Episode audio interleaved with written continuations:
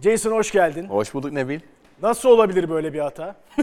Yani inan neresinden başlasam bilemiyorum. Şimdi yani e, her tur baş tur olanları, bitenleri, hangi turda kimin girmesi lazım, kimin ne zaman hızlı girmesi lazım. Bütün bu detayları konuşsak zaten 3 saatlik bir program olur. Ama yani e, hafta sonu kuru geçti. Herkesin 3 aşağı 5 yukarı yani muhtemelen Gazi ve Hamilton hariç herkesin e, kuru havadaki performansını gördük. Yarış başlamadan önce yağmur yağdı. En burada en çok sevilen Red Bull oldu tabii ki haliyle. E, Mercedes de sevindi aslında. E, yarış çok geç başladı. Onu zaten konuşacağız muhtemelen. Tabii. Yani çok olaylı bir yarış oldu ve tabii ki herhalde en büyük bu olayın içerisinde en büyük damgayı vuran konu da Ferrari'nin strateji hatası. O da işte 17 ve 18'in turlarda oldu. Aynen evet. Şimdi oraya bir kronolojik olarak bence Gidelim. bakalım. Kesinlikle. Adım adım gidelim. en azından bunu yapalım evet. Değil mi? Yani çünkü hakikaten karmaşık. Şimdi yavaş yavaş pist kurumaya başladı. evet aynen öyle. 14. turda Perez dedi ki geçiş lastikleri için hazırız dedi kendi. Sonra 15. turda Sainz kuru zemin mesela burada bir görüş farklılığı var bir kere. Çok ilginç. Kuru zemin lastiklerine geçmeliyiz dedi. 17. turda Perez'i pite aldılar. Red Bull geçiş lastiklerini taktılar. 17. turda Sainz'ı pite çağırdılar. Yok ben gelmem dedi. Evet. Yanlış karar dedi. Peki biraz düşündüler. Tamam sen kal dediler. 18. turda Leclerc ve Verstappen bu sefer geçiş lastikleri için pite geldi. 21. turda Leclerc bir daha çağrıldı Sainz'la Evet. birlikte ama işte olan orada oldu. Çünkü Sainz daha önce çağrılmıştı. Leclerc çağrıldı ve sonra dur dur dur girme dediler ama o arada pit yoluna girmişti ve aslında Ferrari yarışı tam da o noktada kaybetti. Olan oldu yani. Şimdi tabii şöyle bir şöyle bir durum söz konusu. Önde gittiğiniz zaman tabii ki bir risk almak istemiyorsunuz. Ee, ama arkada olduğunuz zaman farklı bir stratejiyle öne geçme ihtimaliniz her zaman yüksek. Özellikle Monte Carlo gibi bir pistte. Sonuçta gerçek yani piste geçmek zaten çok zor.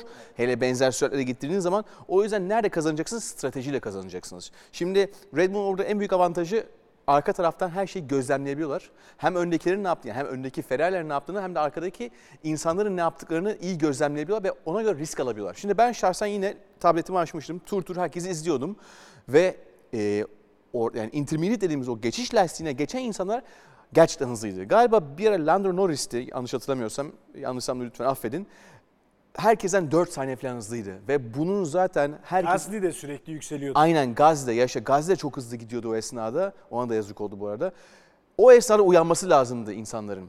Gerçekten geçiş lastikleri çok hızlı. Ve düşünsenize siz pitten çıktığınız zaman 4 saniye hızlı gidebiliyorsanız zaten işte bu undercut ve overcut'u çok rahat bir şekilde yapabilirsiniz. Ben o yüzden Ferrari'nin daha erken müdahale etmemesine inanın çok ama çok şaşırdım. Gerçekten yine Red Bull'un stratejik anlamda herkesten biraz daha üstün olduğu ortaya çıktı. Bunu hep yarışlarda da konuşuyoruz. Çok konuşuyoruz. Red Bull'un özellikle şampiyonluk yarışındaki o uzun süre Mercedes'i geçme e, arzusuyla yakaladığı, yaşadığı deneyim ve Ferrari'nin uzun zamandır bu yarışta olmaması, şampiyonluk yarışında olmaması ve böyle bir tecrübesizlik ve gözlem eksikliği demeye dilim varmıyor. Yani, varamaz çünkü bunlar sonuçta dünyanın en iyi mühendisleri Evet. demek zorundayız. Beni aslında burada en çok şaşırtan e, şey Lökler ile Sainz'ın yarışa bakış açısı ve stratejik olarak bakış açısının farkıydı. Sainz gördüğümüz gibi dedi ki hayır ben kuru lastikleri kadar bekleyeceğim. Ama yani bir nevi o dikte ediyordu her şeyi. Çünkü hissettiklerini sonuçta o biliyor pist üstünde. Ne yaşadığını her şeyi kendisi sonuçta anlıyor, görüyor ve ona göre çok net bir karar vermiş. Lökler'den böyle bir şey duymadık. O muhtemelen daha çok işte hani takıma soruyor arkadakiler ne yapıyor, nasıl gidiyor, şu bu filan diye yorumlarken o bir inisiyatif almadı ve takımın sonuçta direktiflerine uydu. Ama gel gör ki burada kazanan taraf Sainz oldu. Şimdi e, Lökler'in bir açıklaması var. E, takımla konuşmasını anlatıyor aslında. Lökler Evet. diyor ki bana ekstrem yağmur lastiklerinden kuru zemin lastiklerine geçmek istemeyip istemediğim soruldu. Buna evet ancak şimdi değil biraz daha sonra şeklinde cevap verdim. Fikrimizin değişmesine ne sebep oldu? Geçiş lastiklerine neden geçtik? Ne oldu anlayamıyorum. Yani e, aslında yani Sainz'ın uyarısıyla birlikte e, geçiş lastiklerini de Lökler de gündemden çıkarmak istedi. Evet. Ama öyle olmadı. Yani burada bir karmaşa var. Burada bir kaos var. Kesinlikle Değil mi? bu, bu zaten e, işte yanlış hatırlamıyorsam 20 ya işte 18. turda zaten e, orta yani işte geçiş lastiğine geçmesi tamamen aslında yerini korumak amaçlıydı. Yani niye? Çünkü Perez geçti, Verstappen geçiyor, ben de geçeyim, yerimi koruyayım. Ama işte arkasından da daha da büyük kaotik, daha büyük bir hani hata diyelim iki Ferrari pilotunun arka arkaya gelmesi. Red Bull da bunu yaptı. Double stack dediğimiz arka arkaya pit stopları da yaptı Red Bull ama çok daha başarılı bir şekilde yaptı. Leclerc tamam hemen Sainz'in arkasından gelince e, biraz beklemek zorunda kaldı. Sonuçta hem aracın e, durması, kalkması, Tabii. tekrar pit alana girmesi, durması, değişmesi derken bir 6-7 saniye rahat gitti ve o 6-7 saniye zaten her şeye mal oldu. Ve e, yani bunu bu, biz bunu 45 dakika değil 3 saat 45 dakikada konuşuruz ama nasıl oldu bu hata inan ben açıkçası anlamıyorum. Peki burada bir izleyici sorusu var. Az önce sen biraz değindin. Okey, İnisiyatif alıp almama konusu. Evet, Şimdi evet, Carlos Sainz net bir tavır koydu ortaya. Evet, Ee, yine de gerçi net tavır koysa bile ee, Onun elinde olan bir şey yok aslında. Evet yani öyle de bir durum var. Şimdi soru şu. Serhan Bey diyor ki Lökler'in takımı dinlemesi hata mıydı, inisiyatif alamaz mıydı? Yani Lökler şunu diyemez miydi? Hayır ben geçiş lastiği istemiyorum. İşte kaçıncı turdu? Ee, 18. tur. Beni almayın pite.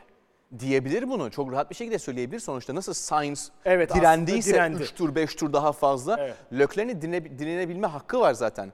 Ama o esnada tabii ki biz bütün olan konuşmaları bilmiyoruz. Yani şu anda tabii promptta da çıkanı okuduk, gördük. Ama arka tarafta muhtemelen işte e, Javier Marcos benim eski yarış mühendisim. Şu anda Leclerc'in mühendisi. Aa onu bilmiyordum. Evet, benim GP2'de 2008 Asya'da yarışırken ki mühendisimdi. Ee, o esnada muhtemelen konuşma içerisinde şu anda Perez'in temposunun çok arttığını, e, çok hızlı gittiğini hemen sen de gel yoksa muhtemelen geçilebiliriz endişesiyle girmesini istedi. Zaten geçildi. Ne olursa olsun geçildi zaten. Geçilecekti zaten çünkü çok daha hızlıydı orta e, işte geçiş lastikleri. Şimdi bu esnada Lökler'in düşünme şeyi yok. Hani bir lüksü yok. Zaten Monte Carlo sokaklarında hani yağmurda 200'de giderken duvara çarpmak için elinden geleni yapıyorsun. Bir de kafanda o matematiği yapmaya çalışmak hakikaten kolaydı. Yani Değil. kararlı olmak lazımdı. Lökler belki Sainz kadar kararlı ve e, nasıl izah edeyim emin değildi durumdan. Şimdi Lökler'in bir açıklaması daha var. Ona Evet, da bakalım. Yani bu, kesinlikle. bu olaydan kopamıyoruz. Çünkü bu konu yarışın belirleyicisi oldu. Bize karşı erken pit stop yapıldı ve ardından Carlos'un arkasında pite alındım. Çok fazla hata vardı. Bu tür hataları kaldıramayız. Geçmiş senelerde de burada bu tür sıkıntılar yaşadık. Bu yüzden artık buna eve hayal kırıklığı yaşayarak dönmeye alıştım. Şimdi bence eee, özellikle son cümle Bu eve ağır. hayal kırıklığı yaşayarak dönmeye alıştım. Şimdi şampiyonanın favori pilotlarından birinden bahsediyoruz. kesinlikle. Şampiyonluk adaylarından birinden bahsediyoruz. Ee, buradaki psikolojiyi biraz konuşmamız lazım bence. ağır bir yorum olmuş. Değil mi? Yani demektir ki burada birden fazla kere takım onu yarı yolda bırakmış. Ha, Hoş bir şey değil çünkü sonuçta senin de dediğin gibi şampiyonaya koşuyorsun. Hem sürücü olarak hem takımlar olarak. Ee, ve e, her seferinde böyle stratejik bir anlamda hamle yapılması gere- gerekirken e, Ferrari'nin Red Bull'a karşı ezilmesi de bir nevi artık kendi içerisinde bir demoralizasyona sebep olabiliyor. Yani artık çünkü ne oluyor? bir ikilemde kalıyorsunuz. Acaba yapsak mı, yapmasak mı, etsek mi, etmesek mi? Red Bull ne yapıyor onlara bakalım. Red Bull'u yaparsa biz tersini mi yapacağız? Yani biraz artık bu bu güven alanından çıkmaya başlıyorsun ve Ben kaybı yaşanıyor. yaşıyorsun. Yani e, tabii ki burada kimsenin hakkını yemek istemiyoruz. E, çok hızlı bir yarış günün sonunda yağmur yağıyor. 20 tane bu farklı strateji içerisinde bir şey yapmaya çalışıyor. Arkada strateji mühendisleri 20 tane farklı işlem yapmaya çalışıyor. O anda karar vermek kolay, zor. Bunu tartışamayız çünkü biz yapmıyoruz onu. Gerçekten kolay bir iş değil, Ama zor. da işleri bu. Yani İşleri bu. En doğru kararı yani, verebilmek. Yani birisi doğru karar verebiliyorken diğerinin yanlışı verebiliyor, verebilmiyor ol- olması zaten işin garip tarafı. Yani ben her zaman derim yani e, eğer ki ben öndeyim, e, Lökler'im mesela e, 5-6 saniyeydi yanlış hatırlamıyorsam bütün bu kaos olana kadar. Öndeyim ve arka tarafta bir hamle yapılıyor. Yapma lük aynı hamle yap- yapma lüksüm var. Zaten çünkü Lando Norris'te de yanlış hatırlamıyorsam gerekli fark açılmıştı zaten. Yani Lando Norris tehdidi bile yoktu o esnada. E yap aynısını o zaman. Niye yapmıyorsun? Yani yani burada tabii biraz ağır da konuşuyorum ama hangi ne tür bir fantezi arıyorsun o esnada? Anladın mı? Hani dediğim gibi burada e, şey de yani kötü bir izlenim de yaratmak istemiyorum izleyicilere karşı ama orada orada yapılması gereken şey eğer ki Red Bull ne yapıyorsa aynısını yansıt. Yani pozisyonu korumanın en kolay yöntemi o çünkü. Evet yani peki yani şey nasıl olmuş olabilir? O aynı anda ikisini birden çağırma, takım içi bir iletişimsizlik de söz konusu olabilir mi? Yani zaten biz orada Javier Marcos'un yarış mühendisinin döklerin gel gel sonra gelme gelme gelme O gelme. sırada Yani girmişti pit yoluna. ben hani orada şey de anlamıyorum. Yani bir orada Javier duymuyor mu acaba Sainz pite girecek o Heh. esnada? Yani bir sürü dinamik var şu anda bilemiyoruz. Yani burada tabii oturup konuşmak çok kolay. Evet tabii. Klasik yani bunu her zaman söyleyebiliriz. Ee, panik orta yani panik bir durumda belli ki yönetilemedi. Ee, her zaman diyorum arka tarafta olan insanın yani arka, arkadan gelen insanın her zaman risk alma imkanı daha fazla. Ee, başka bir resimden olayı görmesi daha kolay ve ona göre hamle de yapabiliyor olması zaten e, muhtemelen Red Bull'un şu anda niye yarışı kazandığını göstergesi. Şimdi Sainz'ın penceresinden de bakalım. Aslında Sainz hani açıkçası sezon başından bu yana performansıyla eleştirdiğimiz Kesinlikle öyle. e, bir pilot ama bu yarışı iyi tamamladı. Kuru e, zemin lastiği öngörüsü de haklı çıktı. Evet. Islak zemin lastiklerinde sabırlı davrandık ve kuru zemin lastiklerine gel- ge- geçerek doğru karar verdik.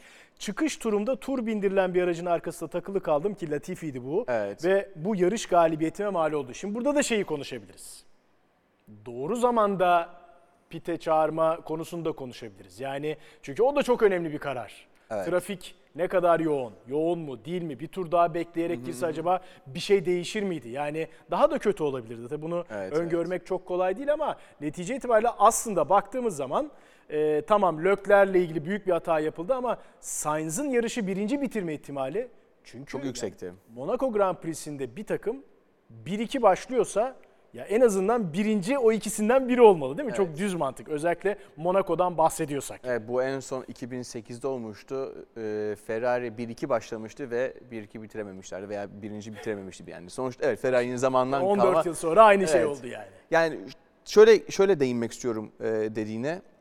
E, Monte Carlo zaten başlı başına farklı bir pist. Yani stratejik anlamda hakikaten çok üstün olman lazım ki kazanabilesin. Hızlı bir araban olması her zaman yetmiyor aynen gördüğümüz gibi.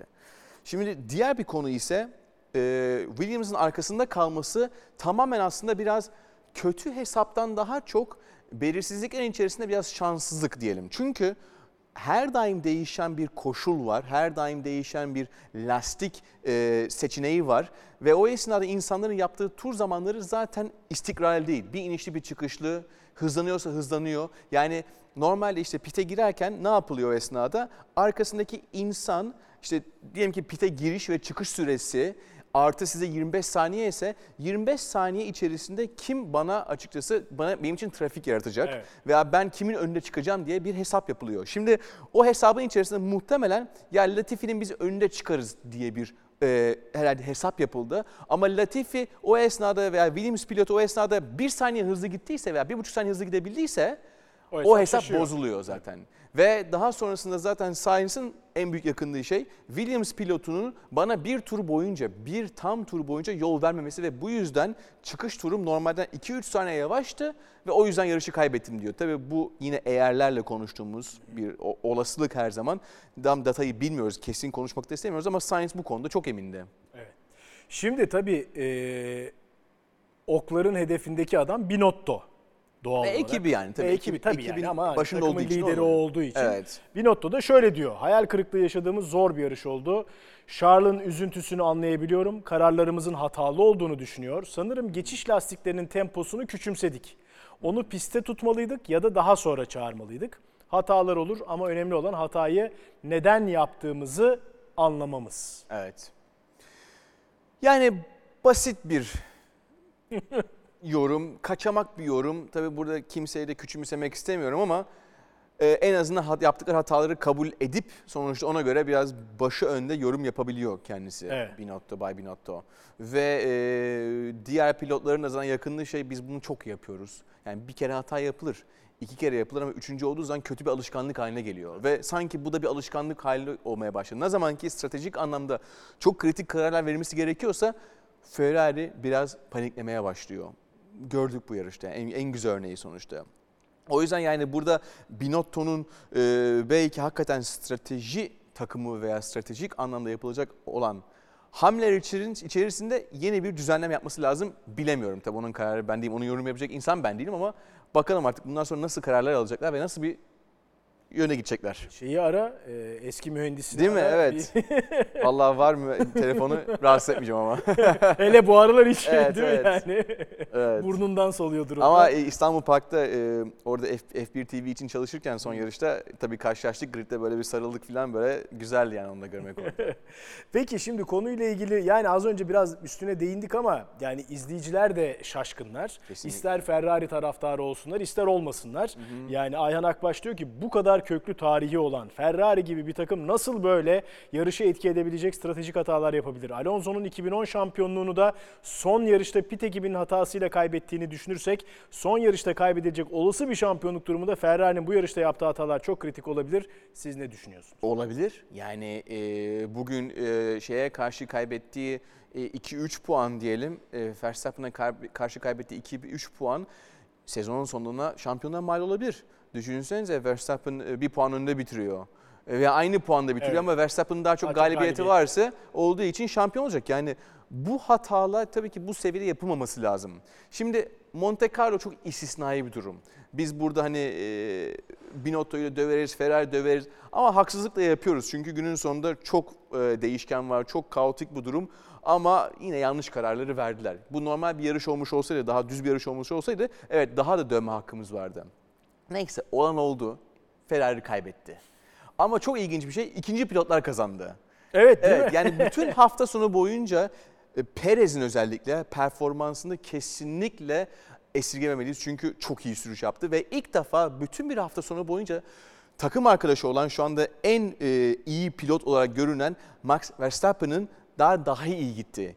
Ve hatta şunu da eklemek istiyorum. İlk defa Max Verstappen bir hafta sonu daha muhafazakar bir e, sürüş temposu içerisinde. Tedbirli miydi? Temkinli Tedbirliydi, miydi? temkinliydi, risk almıyordu. Ben açıkçası yarış başlarken hele hele yağmur yağmur yağmaya başladığı zaman dedim ki ya bu kesin ilk virajda dışarıdan geçmeye çalışacak, dört lastik kilitleyecek, böyle kaotik muazzam şov yapacak falan böyle önüne fark açıcı gidecek dedim. Görmedik onu. O ne yapmak istedi? O pozisyon korumak istedi, puan almak istedi. Çünkü biliyordu en hızlı araba onlara ait değil. Burada bitirebilirsem değerli puanları alacağım ve ilk defa belki de tabii öyleyse gerçekten düşüncesi çok böyle e, olgun bir davranışla hafta sonunu sağ salim temiz bitirdi. Red Bull'un evet yani hep kaybeden üzerinden konuşuyoruz ama kaybeden öyle bir kaybetti ki kendi eliyle adeta hediye etti galibiyeti. O yüzden biraz o taraftan konuşuyoruz. Evet. Bir soru daha var. Ee, yine Ferrari ile ve Leclerc'le ilgili. Ee, hani böyle e, özellikle futbolda ne olacak bu Fenerbahçe'nin hali ne zaman şampiyon olacak muhabbeti olur ya. Ay. Umut Sevim diyor ki ne olacak bu Leclerc'in hali? Çocuk elinden gelen her şeyi yapıyor ve aracı maksimumda sürüyor. Ferrari'de bu hatalarla beraber yönetim kadrosunda bir değişiklik olur mu? Yönetim istifa diyor yani. Yani evet. Şakası. Yönetim. İstiyor. Ferrari, kümeye falan. Neyse o işin tabii işin tabii dalgası ama yok yani çok güzel bir soru. Ne olacak bu Leclerc'in hali? Ne olacak bu Ferrari'nin hali? E, Hoş değil. Ee, takım tarafından e, bir yarışı kazanamama sebebi yaşamak hakikaten üzücü bir şey. Sen elinden geleni yapıyorsun ki hakikaten öyle yaptı. Bütün hafta sonu boyunca en hızlıydı Evet. Leclerc. Pol pozisyonu aldı. Barcelona'da olduğu gibi. Tabii bu Doğru. sefer mekanik sıkıntı yaşamadı ama takımın e, stratejik azizliğine uğradı. Şimdi bu da hoş bir şey değil ve bir önceki yorumdan da gördük zaten eve tekrar hayal kırıklığı yaşayarak dönüyorum. Ağır bir yorum. Yani e, kesinlikle e, o psikolojinin düzeltmesi lazım. Yani bir sonraki yarışlara olumlu bakması lazım. Çünkü altında hızlı giden bir araba var. Ve e, diğer yandan da şuna değinmek istiyorum. E, soruyu biraz daha çevirip e, Red Bull pilotları araçlarını daha iyi kullanıyorlar. Yani Red Bull pilotları şu anda bence Red Bull aracı belki en hızlı araba değil. Bazı pistlerde evet Ferrari'den daha hızlı. Ama son yarışlara bakıldığı zaman Red Bull, Ferrari aracı Red Bull'dan daha hızlı bir araç. Ve yine neticelere bakıldığı zaman ve sürüşlere bakıldığı zaman da Red Bull pilotları Ferrari pilotlarından daha verimli kullanıyorlar araçlarını ve zaten bunlar da bir nevi neticelere yansıyorlar. Leclerc'in başına gelenler tabii ki şanssızlık olmasaydı muhtemelen bu son iki yarışı kazanan olacaktı. Ama gel gör ki öyle olmuyor. Evet yani Red Bull hibrit dönemde ilk kez bu arada Monaco'da iki podyum, Evet. iki pilotuyla birlikte podyuma çıktı. Sergio Perez de üçüncü galibiyetini elde etti. Aslında tam da şey tartışmalarının üstüne yani hani geçen hafta e, Verstappen'e yol verdi, vermedi, ayrıcalık tanındı, tanınmadı konusunun üstüne bu yarışı kazanmış olması da anlamlı oldu. Çok güzel oldu. Ee, Perez geçen sene Verstappen'a karşı çok zorlandı. Yani yanlış hatırlamıyorsam sıralama turlarında 0.4 ila yarım saniye hep yavaştı. Bu sene ise ortalama 0.1, 1.5 daha yavaş sadece. Ee, ve Daha yakınlar. daha çok daha yakın. Yani Perez bu aracı daha iyi kullanıyor. Bu araçtan daha iyi verim alıyor. Ee, ve takım arkadaşı ki şu anda Max Verstappen şu anda en iyi pilotlardan biri diyoruz. Belki de en iyi pilot şu an en hızlı pilot diyoruz. Ona direnebiliyor. Ee, ve şu anda e, 1950 senesinden beri yapılan en çok ev sahipliği yani Formula 1 takviminde en çok ev sahipliği yapmış en prestijli Monte Carlo yarışında kazandı. Peki bu arada Monaco Grand Prix ile ilgili bir süredir bir tartışma var. yani özellikle bu geçişlerin olamaması Evet. tabii ki e, işin seyir zevkini çok düşürüyor. Evet. Yani bir görüş ya bu pistte geçiş yok. O yüzden bu pist artık takvimde olmasın görüşü var. Bir görüşte ya olur mu bu bir gelenek. Yani Monaco olmadan Formula 1 düşünülemez. Evet. Sen hangi noktadasın? Düşünülemez gibi çünkü dediğim gibi 1950 senesinden beri Monza'dan sonra en çok ev sahipliği yapmış pist, e, yarış. Şimdi prestiji zaten başka bir boyutta, E, spora katkısı başka bir seviyede. Yani evet belki sportif anlamda en ideal koşullar sunulmuyor çünkü zaten pist çok kısa, çok dar, geçiş yok, seyir zevki az haliyle ve e, şampiyona içerisinde veya takvim içerisinde sırf 300 kilometreyi tamamlamayan tek yarış. Yani 78 tur atıyor, 78 de yanlış mı? 260 kilometre falan denk geliyor galiba. 300 kilometre bile tamamlamıyorlar çünkü çok kısa pist. Çünkü herhalde yani 90 tur, yakın tur atılacaktı. O da eziyet olur çünkü hem kullanması çok zor. Her daim işte bir bombeyle savaşıyorsun, e, duvara vurmamaya çalışıyorsun. Daha sonrasında da e, şey sen söyledin e, genel olarak tutuşun az olduğu bir pist çünkü yol normalde yol araçların e, sürüş yaptığı sağdan sola gittiği bir yol olduğu için e, her daim bir e, işte yağ bir pis bir kir bırakılıyor ve bu asfalta siniyor siniliyor. Şimdi zor ama e, F1 içerisinde olmazsa olmaz bir yarış haline gelmiş. Yoksa bu zamanlar 50 1950 senesinden beri a- 70'e yakın ev sahipliği yapmazdı. Şimdi geç, gelecekte farklı bir işte e, sokak, farklı bir e, yol, Mesela? bir şey konfigürasyon bulurlar mı bilmiyorum. Aslında birkaç tane alternatif vardı. Yanlış hatırlamıyorsam bu virajın çıkışında tünele gitmeden düz gidip daha arka bir sokaktan dönüp tüneli uzatıp belki geçiş imkanı daha fazla olur gibi bir söylem vardı. Olmadı bu sene. Gelecek seneler görür müyüz bilmiyorum ama çok dürüst olmam gerekirse Monte Carlo Grand Prix'si her daim Formula 1 takviminde kalacak. Peki şimdi e, özellikle yarışın son 10 dakikalık bölümü de aslında Dakika bayağı... diyoruz çünkü, tur diyemiyoruz. evet, saat 19 itibariyle yarışın Evet. bitmesi gerekiyordu. Orada hakikaten e, bir önemli nokta var. Bir tanesi lastik tercihi. Yani Evet. işte Mick Schumacher'in kazasından sonra kırmızı bayraklar sallandı. evet. Herkes garajına geri döndü. E, ve orada Red Bull e, orta hamuru tercih etti. Ferrari sert hamuru tercih etti. Evet. Sence bu neden? Önce onu konuşalım. Sonra da o son 10 dakikalık neredeyse 2 saniyeye kadar inen 4 sürücü Evet. arasındaki o rekabeti konuşalım. Şimdi e, tabii ki bakıldığı zaman her e, takımın e, işte lastik bazında aşınma yüzdeleri ve- verileri var. E, ve e, burada aslında Red Bull'un bence doğru yaptığı şey tabii ki e, orta hamurlu lastiklerle daha iyi performans görsün, daha hızlı Evet. gidersin ama daha erken degrade olur, Aşınır. daha erken aşınır Evet. ve performans düşer. Şimdi zaten geçişin çok zor olduğu bir pistte önde kalmak daha önemli. O yüzden muhtemelen Red Bull böyle bir girişimde bulundu. Aksine de Ferrari dedi ki ya bu araç bu tempoyla iyi. Biz buna geçiş, biz buna şey yapmayalım, geçiş yapmayalım. İlerleyen turlarda, son turlarda eğer ki e, sen söyledin e, Perez'in veya Red Bull'un lastikleri çok aşınırsa geçme ihtimali zor ki bu arada çok aşındı. Evet. Ya- Yani Perez'in sağ ön lastiğinde neredeyse bitmek üzereydi yani. Habire e, gereksiz yere e, kauçuk topluyordu, grind, e, grain denilen şey oluyordu e, ve çalışmıyordu artık lastik. Zaten son turlarda Sainz arkasına baya baya geldi. Tabii, çok yaklaştı. E, hani bu başka bir pist olmuş olsaydı Geçmişler. değil mi? geçmişlerdi. Ama Monte Carlo geçişin çok zor olduğunu biliyoruz. Önde kalan az bir defansa, Alonso'nun yaptığı gibi konuşacağımız, e, çok rahat önde kalabiliyorsun.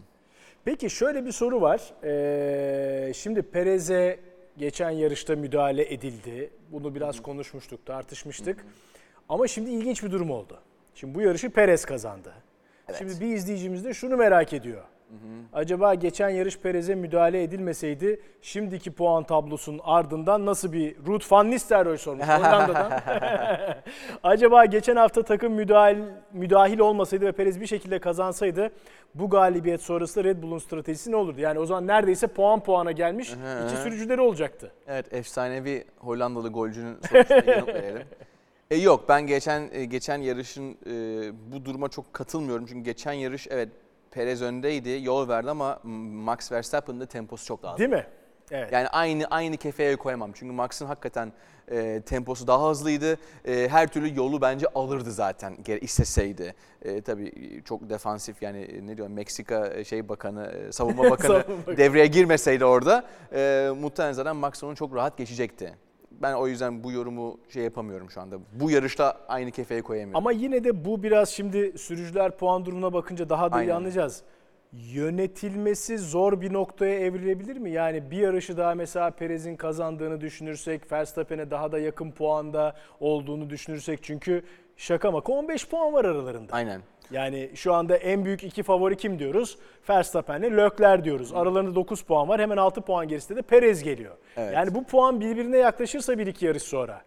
Bu sefer Red Bull için bu yönetilmesi zor bir duruma e, evrilmez mi? Çünkü burada geçen yılın şampiyonu Max Verstappen kazandığı yarış sayısına baktığımızda, hızına baktığımızda her yönden Max Verstappen'in e, Sergio Perez'e bir üstünlüğü var. Ama bu yaklaştığı zaman Şimdi evet o zaman işler biraz işler biraz değişir.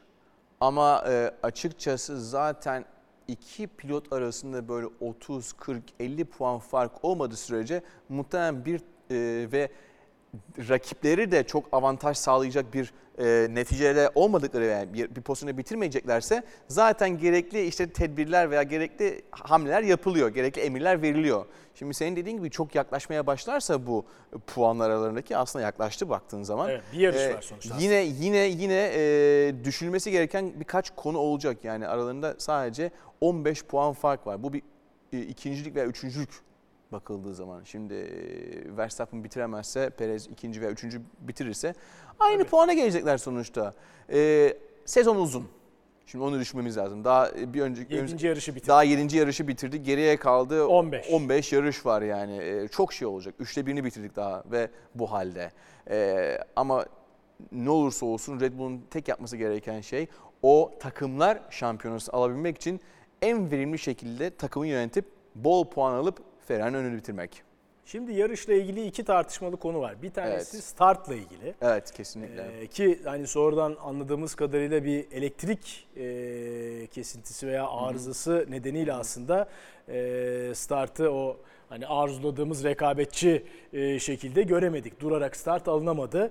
E, eğer tek sebep buysa, güvenlik sebepleri de ön plana konmadıysa e, belki makul olabilir ama yani start verilemez miydi ne dersin? Bence Birincide veya ikincide. yani elektronik e, olayı Onu kenara ayıralım. kenara arayalım. Bence verilebilirdi. Ama e, açıkçası e, güvenlik aracı arkasında bence birden fazla tur atmaları lazımdı. Çünkü e, şöyle bir şey oluyor. Güvenlik aracı niye önde gidiyor? Seni yönlendirmek amacıyla. Hani evet sen yavaş bir şekilde konvoy halinde en azından pisti gör. Daha sonrasında sen içeri gir. Yani sen güvenlik aracı içeri gir. Sürücüler kendileri bir görsünler olan biteni. Hani hakikaten Evet. ne kadar tehlikeli veya ne kadar güvenli.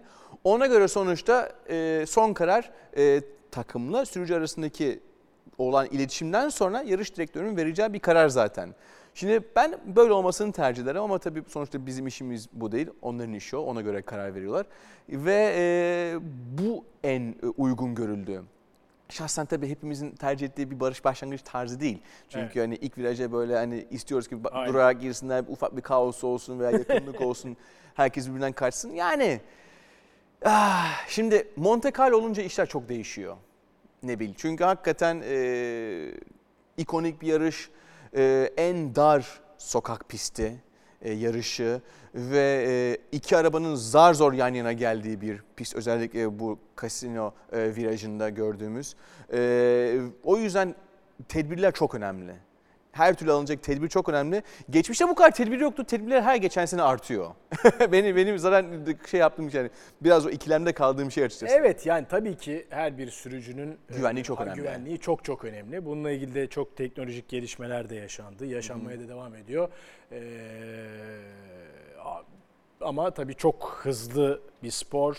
Tehlikeye çok açık bir spor. açık. Bununla ilgili hiçbir şüphe yok. Ama sanki sanki e, biraz abartılıyor gibi de geldi bana. Şimdi şimdi diğer taraftan da yanlış hatırlamıyorsam kimdi? Galiba bir tanesi Latifi'ydi ve bir, bir sürücü daha şimdi aklıma gelmiyor. Onlar ama formasyon turunun bir tanesinde duvar duvar evet, temas doğru. ettiler. Ya demek ki gerçekten kayganmış. Ama zaten sürücülerin bunu görmesi lazım ki, Ki- ona göre hamle yapsınlar. Ona Ona, göre göre, sürüş yapsınlar. Kesinlikle. Şimdi e, bilmiyorum bu, bu, bu gibi konular ne bil zaten bir sonraki yarışın briefingde şey yapılıyor. E, ön plana çıkartılıyor ve tartışılıyor. Şimdi Burada hani geçmişlerde biraz konuyu uzatıyorum ama geçmişte mesela şeyi çok gördük. E, Böyle e, zor anlarda, tehlikeli anlarda mesela he, özellikle hep, hep Vettel. Vettel der ki normalde işte çok tehlikeli bence başlatmayın. Veya atıyorum Hamilton diyor ki bence başlatalım çünkü bir şey yok. Hani tabii farklı zamanlardan bahsediyorum. Şimdi burada aslında sürücülerin de şeyi çok önemli. Geri bildirimi çok önemli. Onların çoğunu duymadık açıkçası e, radyoda. E, onu da merak ederdim. Ama e, yani günün sonunda herkesin için aynı koşullar. Herkes aynı pistte, aynı ortamda yarışıyor. Ve aynı güvenlik önlemleri Evet, altında. ortaklaşa verilecek Evet. bir karar. Peki bir başka tartışmalı konuda e, pit çizgisi ihlali. Uf. E, yani sarı Of. çizgiye de, as, yani aslında tartışılacak konu değdi. Değil mi, aslında Değiyor. O belki. çok net. E, Evet. Hemen Ferrari bu konuyla ilgili bir itirazda bulundu. Adem Saygıcak bunu sormuş. Max pit çıkışı çizgi ihlal etti. Carlos şikanı kesti.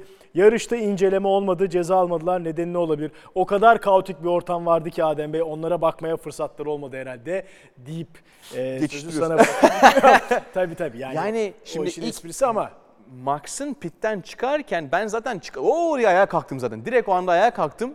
Çünkü hani tabii ki e, lastiğin %100'ü geçmesi lazım bu arada. Hani aynı gol çizgisi gibi. evet. Yani topun nasıl çizgiyi tamamen geçmesi lazım. Burada da aynı şekilde yani. Dört lastiğin bir tanesi diyelim ki e, o çizgiyi, o sarı çizgiyi öndeki beyaza gelmeden tamamen geçerse bir tanesi ilhal demektir. Şimdi gördüğümüz kamerada yüzde yüzünü görmüyorduk. Ama eminim ki başka kameralar vardır. E, Ondan görebilirlerdi. Diyelim ki diyelim ki geçiş yaptı. Nasıl ceza verilmedi bilmiyoruz. Çünkü hangi senede hatırlamıyorum 2004, 3, 5 yanlış hatırlamıyorum yine Kanada Grand Prix'siydi. Max e, Michael Schumacher aynı şeyi yaşadı. Hatta babam komiserdi. Direkt, direkt cezayı çaktı diyelim. Bastı pardon. mı cezayı? Burada niye böyle bir şey yapılmadı bilmiyorum. Niye hatta hatta niye e, ekranlara Formula 1 ek- e, TV ve F1 TV veya yayıncı kuruluş niye bunu başka açılardan bize yansıtmadı? O da tartışma konusu. Yani şu anda bu muallakta ve üstü örtülmüş gibi gözüküyor bana. Şimdi açıklama şöyle. Evet e, çizgiye değdiğine dair hiçbir şüphe yok. Ama tamamını geçmiyor. Tamam işte bu geç yani tamamını geçmiyor demek güzel. Öyle ama hani Açıklama ama yani. yani hani bunu normalde insanlar bize gösteriyorlardı hani geçip geçmediğini. Evet. Şimdi Max'ın diğer şey e, Sainz'ın diğer hani şeyi geçmesi, şikanın düz geçmesi eğer ki öndeki ve arkadakine arkasındaki arkasındaki bir, bir e, avantaj sağlamıyorsa bunun zaten bir iki kere yapma hakkı var. Çünkü Monte Carlo normalde den daha daha e, daha çok şey yapılıyor, tolere ediliyor diyelim. Evet, anladım. yani o yüzden hani burada bir e, avantaj sağlamamışsa onu geçmişlerdir. Peki biraz da diğer sürücülere, o performanslara bakalım. Bay istikrar diyebilir miyiz artık Russell için? Evet. Ha? Yani Hey George. 7. yarış Yedinci. yine ilk 5'te bitirdi. Ee, hakikaten iki podyumu var şu ana kadar. Çok istikrarlı, çok güvenli. Ee, puanları toplamaya devam ediyor Russell. Evet. Doğru yerde aracını, doğru yerde doğru zamanda aracını çok iyi konumlandırıyor. Araçtan iyi bir performans çıkartıyor, verimli kullanıyor. Elindeki malzemeyi iyi değerlendiriyor. Ee, ve e, takım arkadaşı 7 kere dünya şampiyonu Lewis Hamilton'a kıyaslandığı zaman evet biraz daha şanslı bazı konularda. Özellikle bu sıralama turlarındaki kırmızı bayraklar, ondan sonra yarışlardaki güvenlik araçları falan hani sanki her şey biraz daha Russell'ın lehine ilerliyor. Yoksa sürat anlamında yani son son e, Mick Schumacher'in kazasından sonraki olay harici diyorum. O ana kadar aslında Hamilton'ın temposu gayet iyiydi. Russell'ın temposu da çok iyiydi. Hatta bazı turlarda öndekiler kadar hızlı gidiyorlar. Yani Leclerc, Sainz, Verstappen e, ve Perez 400 kadar hızlı gidiyorlardı. Aynı turları yapıyorlardı ki Hamilton da çok benzer turlar yapıyordu ama gel gör ki Russell bütün imkanları doğru şekilde değerlendirip yani şanslı olsa bile şansını iyi değerlendiriyor. Ve her yarış ilk 5'te bitirip şu anda puanlar sıralamasında dördüncü. Evet. Peki burada şimdi hatırlarsan geçen İspanya Grand Prix için Mercedes için sezon yeni başladı dedik. Evet.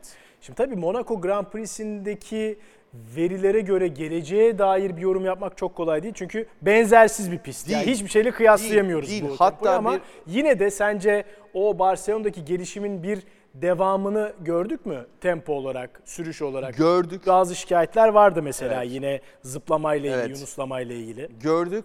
Ee, hatta bir e, yayı, bir e, izleyici bir yorum yapmıştı. Ben e, çünkü demiştim ki bir önceki yayınımızda e, e, Mercedes, Mercedes. bu pistte zorlanacak demiştim.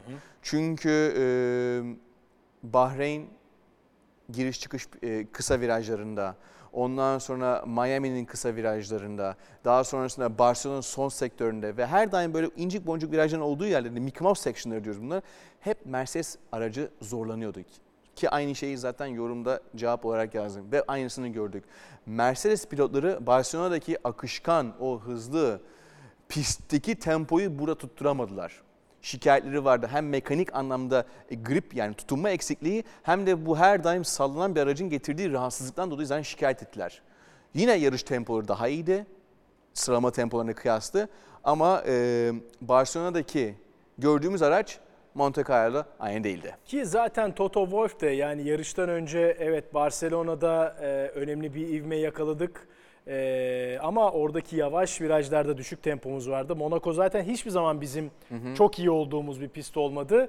E, yani çok umutlu konuşmadı. Bir de şöyle ilginç bir şey de söyledi. E, araçlar bir fil büyüklüğünde olduğu için de zaten o virajlarda Evet. zorlanıyoruz dedi. Nitekim zaten güncelleme listesine bakmışsındır. 5 takım direksiyon güncellemesi getirdi. Aynen. bu. Evet, evet. Ya onlardan biri de Red Bull bu arada. Daha önceki yarışlarda hatırla Verstappen'in kaç kere dönmüyor, dönmüyor, araç dönmüyor gibi şikayetlerde bulunduğunu e, dile getirmişti. Kesinlikle. Şimdi görüyorum burada e, Norris'ten bahsedeceğiz bir sonraki konu. Edeceğiz tabii. Şimdi e, bu Mercedes'in yavaş virajlardaki sıkıntısının yanı sıra yavaş virajlarda temposu yüksek olan bir araç McLaren'de. O yüzden bu yarış Norris'in iyi gideceğini biliyordu ki öyle oldu zaten. Hem çok iyi bir pilot, Monte Carlo'yu çok seviyor, pistte de iyi zaten. Hem de aracın karakterisine biraz daha uyan bir araç. Ve sonuçta e, iyi bir sürüş yaptı, çok da hızlıydı. En hızlı tur zamanını yaptı bir de. E, ve e, şey yani bakıldığı zaman McLaren en azından o anlamda iyi yönde. Tek Ricardo'ya ne yapacağız peki? Ricardo bilmiyorum ya. Of. Yazık yani. Ricardo'ya bu kadar bu kadar Uçtu yani. Norris ile Ricardo arasında büyük bir bu uçurum. kadar iyi bir pilotun e, bu kadar geriye düşebilmesi e, gerçekten üzücü bir şey. E, tecrübeli, çok tecrübeli. Ama şu anda Lando Norris'in özgüveni çok yüksek, çok hızlı gidiyor ve takım ile olan ilişkisi çok iyi bir seviyede. Çünkü zaten Ricard, Ricardo'dan daha uzun süredir orada. Yani o takımın zaten aslında prensi, bebeği Lando Norris. Ve kendisini evde gibi hissettiği için her şey onun için çok tıkırında işliyor. Ama Ricardo o güveni şu anda araç içerisinde yaşayamadığı için sıkıntı ve ne zaman ki böyle bir şey olsa domino taşları gibi kötüleşmeye başlıyor. Ricardo için yine öyle bir hafta sonuydu. Alonso e, ilk kez Fernando Alonso ilk kez Evet. 7. bitirdi bu Evet. sezon bir yarışı. Uzun bir tren oluşturdu böyle bol vagonlu. Alonso treni. Hatta Ocon bir ara artık takım arkadaşı ya söyleyin hızlansın, dedi. Resmen o esnada arkasındaki Hamilton'la dalga geçti. Çünkü Hamilton'ı tuttu tuttu tuttu ve yaklaşık tur başına 2 saniye daha yavaştı Lando Evet. Norris'ten. Çok büyük bir rakam bu ve bunu bilerek yapıyordu zaten. Ee, çok ilginçtir. Daha sonra bir demeci vardı. Ben lastiklerimi koruyordum ki sonlara doğru atak yapıp arkamdaki Hamilton'a farkı açabileyim. Nitekim yaptı da Ki öyle yaptı. Yani çok komikti. Russell tabii Hamilton arka tarafta çıldırıyor çünkü geçiş imkanı arıyor. Yok geçemiyor. Çünkü hakikaten bu pistte eğer ki 4-5 saniye hızlı değilsen kamikaze bir atak yapmadığın sürece geçemezsin. Yok öyle bir dünya. Ve tecrübeli pilot muazzam defans yaptı ki zaten yine demecinde çok rahat defans yaptım dedi. Yani bu kadar mı sinir bozar insan? Anladın mı? Ee, ve baktı ki son işte 5 dakika 10 dakika tempoyu bir arttırdı hemen uzadı zaten o esnada da e, e, Hamilton da Ocon'a karşı defans yapmaya çalışıyordu. Gerçekten ilginç bir manzara. Gasly'e de bence burada bir parantez açmamız Ya lazım. Gasly, İyi Gasly, Gasly çok yani iyi bir sürüş çıkardı. Yani sıralama turlarından itibaren yaşadığı şanssızlık, yarış içerisindeki şanssızlık derken bence Gasly eğer sıralama turlarında istediği yerde başlamış olsaydı muhtemelen e, Russell ve Norris'e başka bir sıkıntı çıkartabilir. Çünkü pisti çok seviyor. Bu pistte her zaman hızlıydı ve gerçekten e, kendisi de bütün hafta sonu boyunca iyi gidiyordu. O da e, işte sıralama turlarındaki talihsizlik işte kırmızı bayrak talihsizliğine uğradı ve bu en azından arkadan başladı ve istediği gibi bitiremedi. Mick'in kazası, Mick Schumacher'in kazası yani ilk böyle tekrarda ekrana Of, geldiğinde of. önce bir değil mi insan bir panikliyor. Yani- Ee, arka taraf ayrılıyor arabadan. Yani zaten kamera oraya gittiği zaman ayrılmış bir araba gördüğün zaman insan bir şaşırıyor zaten. Nasıl bu araba ayrılabiliyor?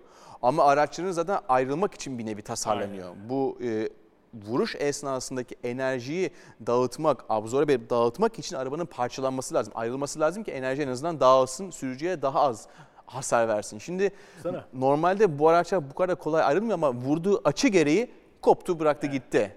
Ee, ve yine araçların tabii ki sağlamlık konusunda şasiler artık geçen seneye kıyasla yüzde 40 daha sağlam. Yani böyle bölündü diye arabalar sağlam demeyin. Bölünmek zaten bölünmesi zaten normal bir şey.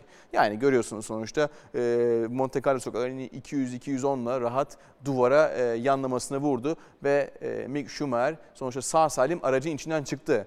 E, tabii has sürücüler için kolay bir e, zo- e, işlem olmayacak bu arabayı tekrar geri sokmak. Ve bununla beraber yine e, bütçe kısıtlaması içerisinde parça değiştirmek şu bu Haas'ı da zor duruma sokacak. Bilmiyorum valla. Puan almayı Evet, unuttu Haas. evet, yani puan- çok iyi başlangıç yapmıştı. Evet, Ama gittikçe şeyleri düşüyor, grafikleri düşüyor. evet. İlk 10 grafikler düşüyor gerçekten. Evet. Ee, az önce sürücüler e, klasmanına bakmıştık. Bir markalar klasmanındaki son duruma da bakalım. Sergio Perez'i konuşurken.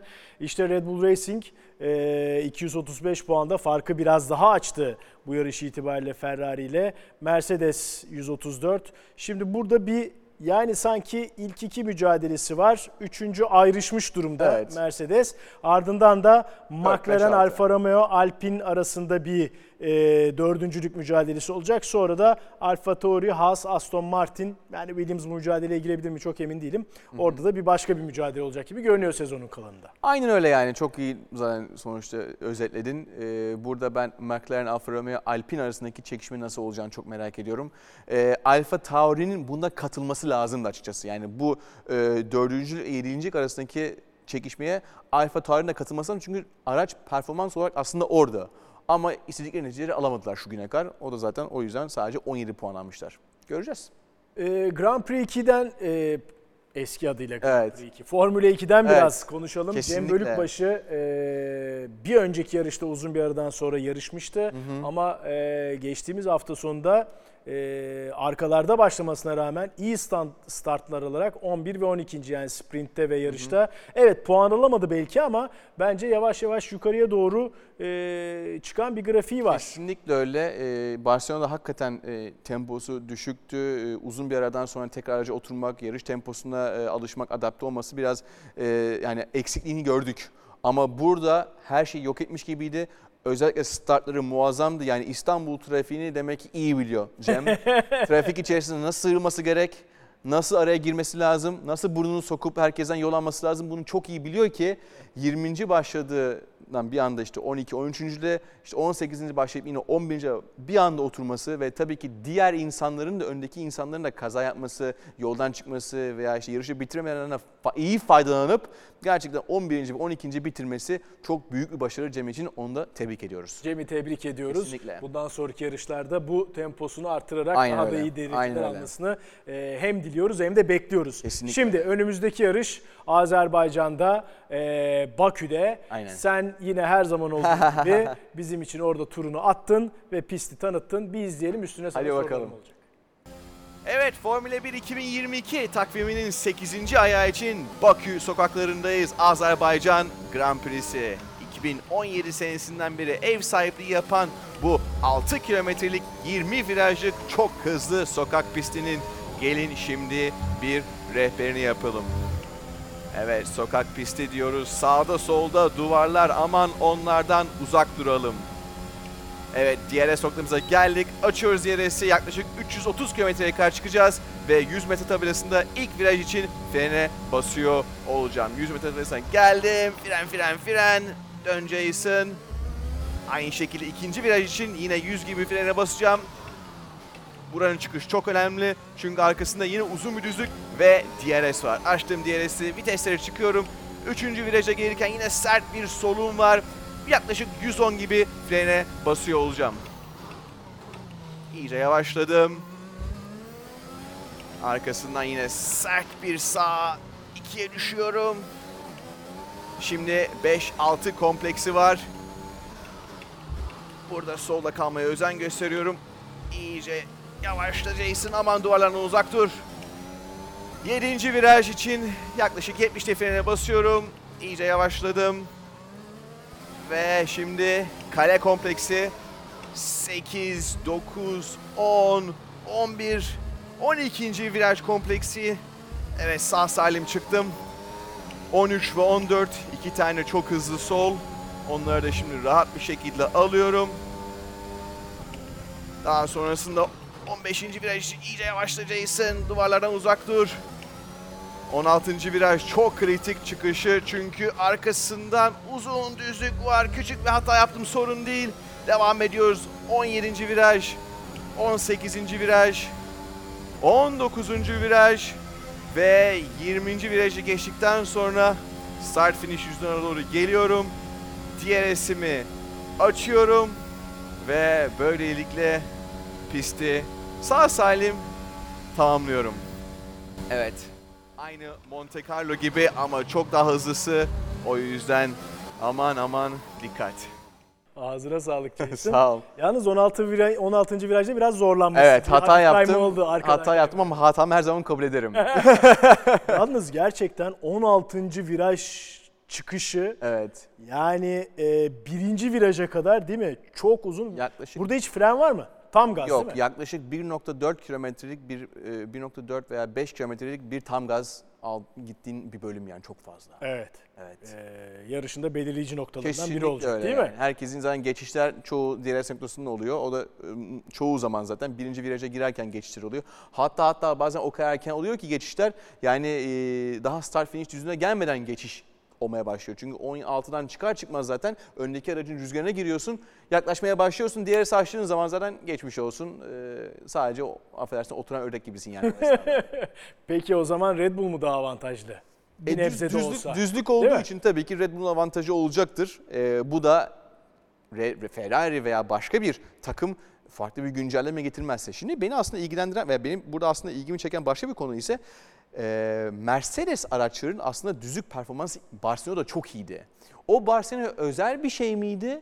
Yoksa genel olarak düzlüklerde hızlı bir araç mı artık var e, Mercedes'in? Sorusunun cevabını Sorusunun öğreneceğiz. cevabını öğreneceğiz. Orada da ilginç bir konu olacak yani. Heyecanla bekliyoruz. Aynen öyle. Konuşacağımız çok şey çıkacaktır Kesinlikle kesinlikle. öyle, kesinlikle Ee, öyle. Jason çok teşekkürler. Ben Ağzına teşekkür sağlık. Ee, Azerbaycan Grand Prix'sinden sonra tekrar görüşmek üzere. Hoşçakalın.